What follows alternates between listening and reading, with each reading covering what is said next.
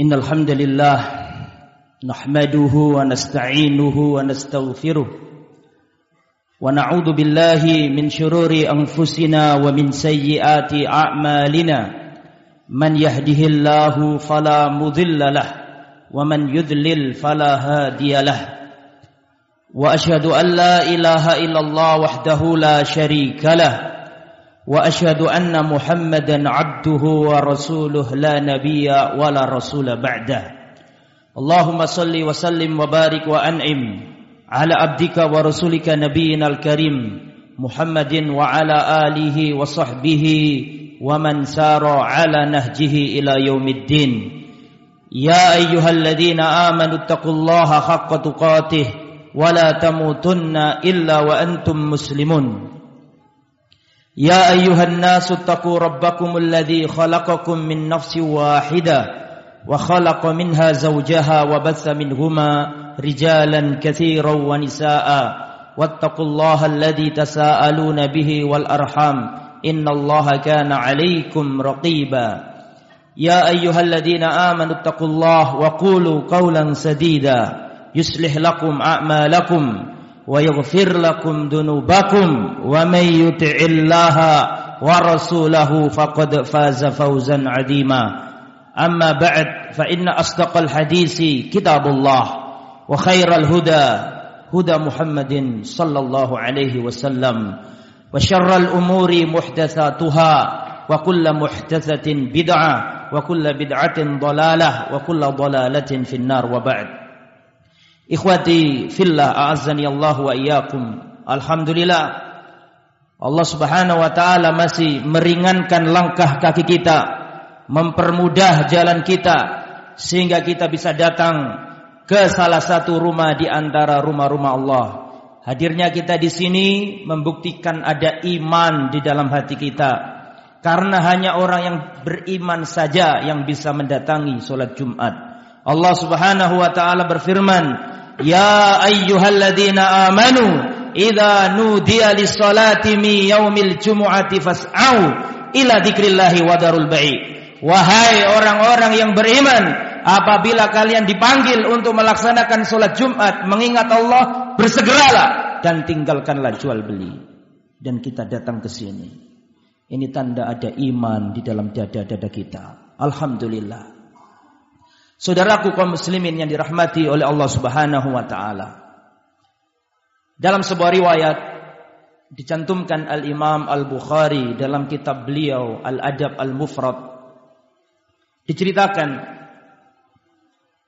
dari Atta bin Yasar ada seorang di zaman tabi'in yang dia ini jatuh cinta sama seorang wanita. Hatinya terpaut dengan wanita yang ia cintai. Maka laki-laki ini memberanikan diri untuk meminang, melamar wanita pujaan hati. Akan tetapi ternyata wanita yang dicintai menolak cintanya. Wanita yang diharapkan menjadi pendamping hidupnya ternyata tidak setuju dengan cintanya atau tidak menerima cintanya maka gelap gulita bagi laki-laki ini karena cintanya tidak terbalas. Tiba-tiba datang laki-laki lain melamar wanita tersebut dan ternyata wanita tersebut menerima pinangan laki-laki yang kedua. Maka laki-laki pertama ini dilanda api cemburu. Semakin gelap gulita dunia terasa baginya. Maka apa yang terjadi? Karena matanya gelap, hatinya gelap, akhirnya laki-laki ini membunuh wanita yang dia cintai. Kalau dia tidak bisa menjadi milikku, tidak boleh ada laki-laki di dunia yang memiliki dirinya. Dibunuhlah wanita ini. Setelah orang ini membunuh wanita, semakin gelisah hidupnya. Dilanda gelisah karena dosa dan maksiat. Akhirnya orang yang hidup di zaman tabi'in ini berangkat menuju salah seorang sahabat Nabi yang mulia Abdullah bin Abbas radhiyallahu an. Sampai di depan Abdullah bin Abbas radhiyallahu anhu, ibnu ammi Rasulullah, anak paman Rasulullah. Maka laki-laki yang pembunuh tadi berkata, ditanya sama Abdullah bin Abbas, ada apa kamu kok ke sini? Dan dia berkata, Inni khotobtu imra'atan fa'abat antang tihani. Aku telah melamar seorang wanita, tapi wanita itu menolak, tidak mau aku lamar. Fa khotobaha ghairi fa'ahabat antang tihahu. Terus datang orang lain melamarnya, tapi ternyata wanita ini melam, menerima lamaran laki-laki yang kedua. Maka aku cemburu, aku bunuh wanita tersebut. Dan aku takut dosa. Aku takut masuk neraka. Fahalli min taubat. Apakah aku masih bisa taubat? Maka Abdullah bin Abbas berkata, Wa ummuka apakah ibumu masih hidup? Maka si pembunuh mengatakan, lah, umiku sudah wafat. Maka Abdullah bin Abbas mengatakan, tub ilallah wa taqarrab ilahi mastata'at. Segera kau tobat kepada Allah, mendekatlah kepada Allah dengan apa saja semaksimal mungkin yang harus bisa kau lakukan. Maka pergilah orang tersebut. Atok bin Yasar, beliau adalah muridnya Abdullah bin Abbas perawi riwayat ini. Beliau berkata kepada beliau berkata kepada Abdullah bin Abbas, "Wahai guru, lima tas'al an hayati ummi?" Wahai guru, kenapa kau tanyakan kepada dia tentang hidupnya ibunya? Apakah ibunya masih hidup? Apa hubungannya? Ini laki-laki membunuh wanita. Tapi kenapa ketika dia ingin tobat, kau tanyakan kepadanya, apakah ibumu masih hidup? Apa hubungannya? Abdullah bin Abbas berkata, Wallahi inni la a'lamu amalan Allah min birri. Demi Allah, tidak tahu ada amalan yang paling mendekatkan diri kita kepada Allah melebihi bakti kepada seorang ibu. Tidak ada amalan di muka bumi yang paling cepat merontokkan dosanya anak Adam setelah tauhid berarti bakti pada orang. Tidak ada amalan yang paling cepat mengantarkan anak Adam ini ke surganya Allah setelah tauhid berarti bakti pada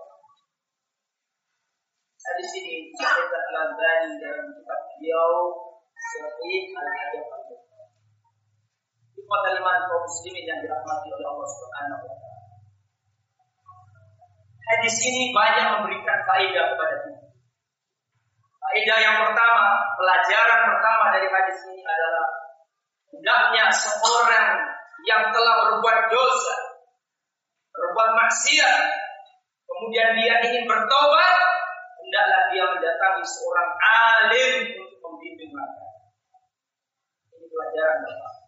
Siapa pun orangnya yang telah melakukan maksiat, dia ingin hijrah, menuju yang lebih baik, ingin taubat, ingin menjadi yang lebih baik, wajib untuk mendatangi orang yang lebih agar langkahnya terarah dan tidak boleh salah dalam mengambil guru. Maka dia datang kepada orang yang istimewa, Ibnu Amin Nabi, anak pamannya Nabi yang didoakan Nabi. Allahumma faqihu fid din wa ta'wil. Ya Allah ajarilah bocah kecil ini Abu bin Abbas akan Nabi. Ya Allah ajarilah anak ini urusan agamanya, pahamkan urusan agamanya dan ajarilah dia ilmu tafsir. Abu Umar bin Khattab radhiyallahu anhu ketika beliau menjadi khalifah punya dewan surah. Ya, orang-orang yang ikut perang Badr, orang-orang yang ikut perang Uhud, para masyayikh kibar, muhajirin dan ansor adalah dewan surahnya Umar bin Khattab. Tapi ajaran kecil yang dilibatkan Umar. Sampai-sampai sahabat yang lain mengatakan, Ya Amirul Mukminin, kenapa kau hadirkan anak kecil ini di sini? Padahal kami juga punya anak-anak kecil yang lain. Atau adalah beda. Ini bocah kecil Abdul Abbas pernah didoakan Rasulullah Sallallahu Alaihi Wasallam, Allahumma faqihu fikin wa Yang ingin saya sampaikan adalah kaidah yang pertama, seorang apabila ingin taubat ini hijrah kepada arah yang lebih baik, dia harus datang seorang alim untuk membimbing langkahnya. Jangan tidak semua orang mendatangi seseorang itu benar. Diriwayatkan dalam hadis dicantumkan Al-Imam An-Nawawi dalam kitabnya Riyadhus Shalihin bab taubat Ada seorang membunuh 99 nyawa. Dia datang kepada orang yang dianggap ahli ilmu. Ternyata dia tidak ahli ahli ilmu. Ternyata dia adalah ahli ibadah. Dia bertanya, aku telah membunuh 99 atau dikatakan dia telah membunuh 99 nyawa. Apakah orang ini masih bisa tobat? Kata orang ini mengatakan, oh dia bisa tobat. Dia sudah membunuh banyak orang, tidak bisa tobat. Akhirnya yang terjadi, orang ini membunuh si pemberi fatwa sehingga tidak menjadi 100 orang ini. Artinya kalau orang ingin taubat mengambil guru yang salah akan memperbanyak maksiat yang dia Ini pelajaran yang pertama. Kalau taubat dan nantilah guru yang benar yang membimbing langkah kita. Yang nomor dua, dahsyatnya fitnah wanita. Pelajaran yang nomor dua adalah dahsyatnya fitnah wanita. Ini karena wanita seorang menumpahkan darah saudaranya. Pada pada hari kiamat nanti yang pertama kali diadili oleh Allah sesama hamba adalah darah. Tapi karena wanita maka seorang membunuh saudara. Bukankah dulu Nabi Yahya dipenggal kepalanya gara-gara seorang wanita? Bukankah dahulu Nabi Yusuf alaihissalam dipenjara gara-gara fitnah wanita? Itulah selalu seperti yang disabdakan Rasulullah Shallallahu Alaihi Wasallam dalam hadis yang dibuatkan dari Imam Bukhari dan Imam Muslim.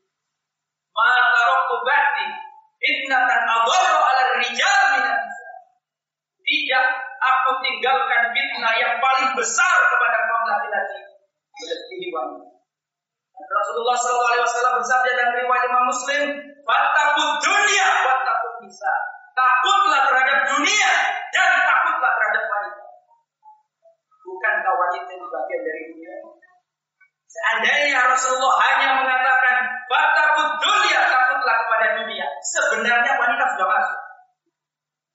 Tetapi dikeluarkan dari yang umum, dikhususkan lagi. Batakut dunia, watakun nisa. Takutlah terhadap dunia dan takutlah terhadap wanita. Padahal wanita bagian dari dunia. Ini kata para ulama, dikrul khas ba'dal am menyebutkan sesuatu yang khusus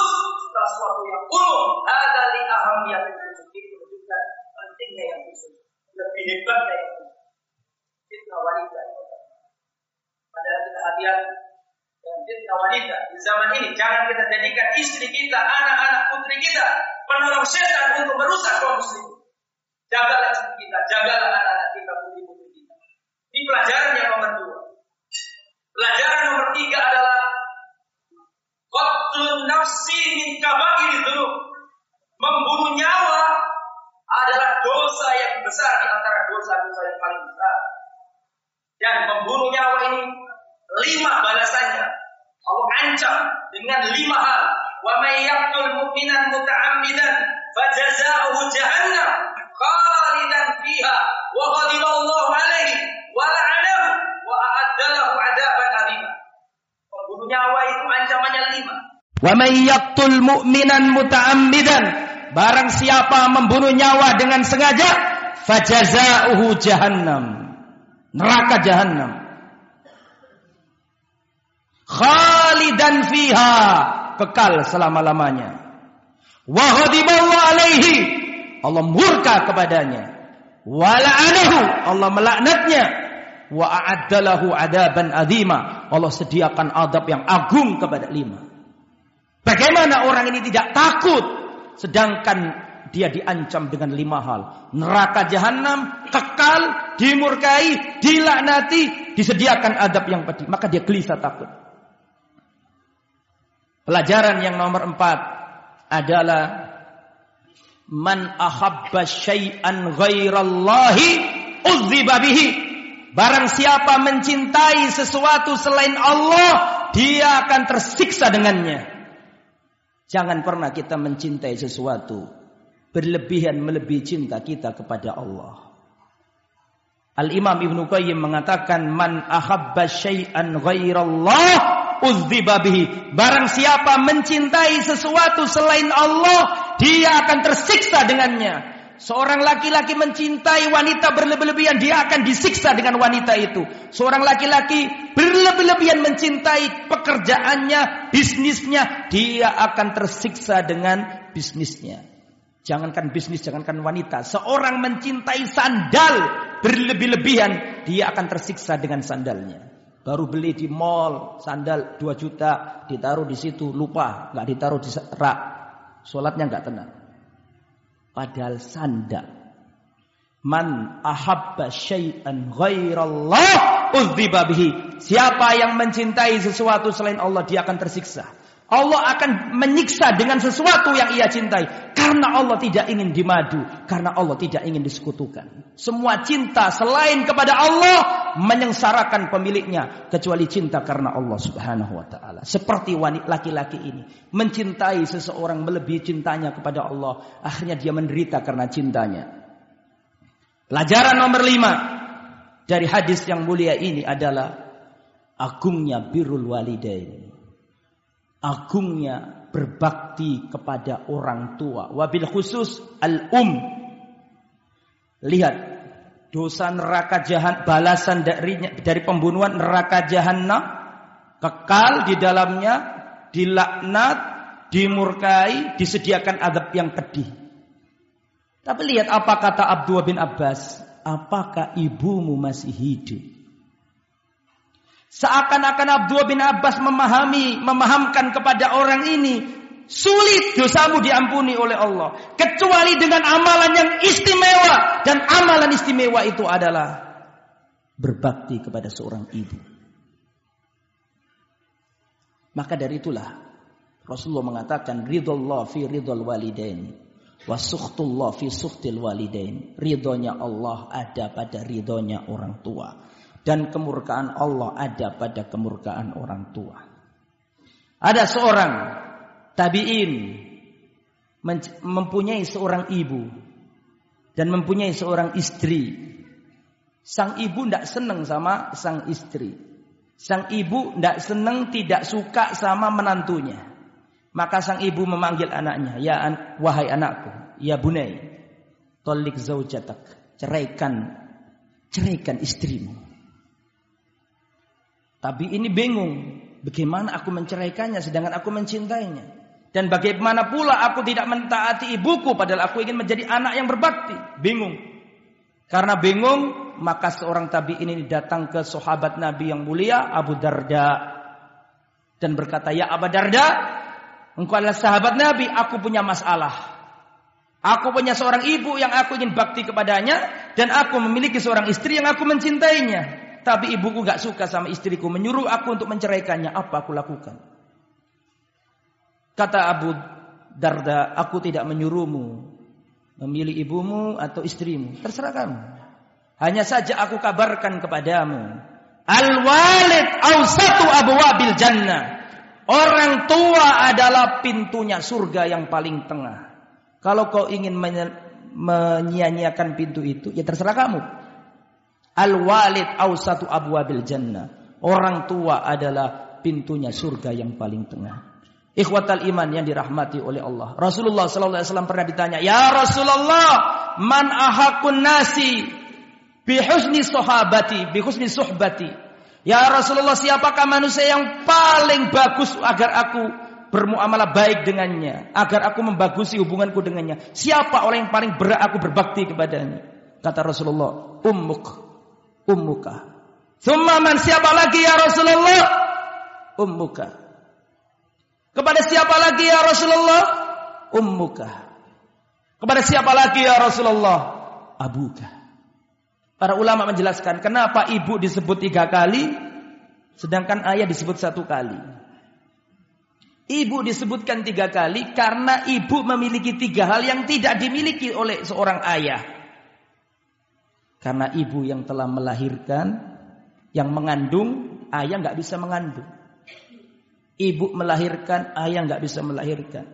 Dan ibu menyusui, sedangkan ayah nggak bisa menyusui. Aku lupa lihat wa astaghfirullahaladzim innahu wal ghafurur rahim.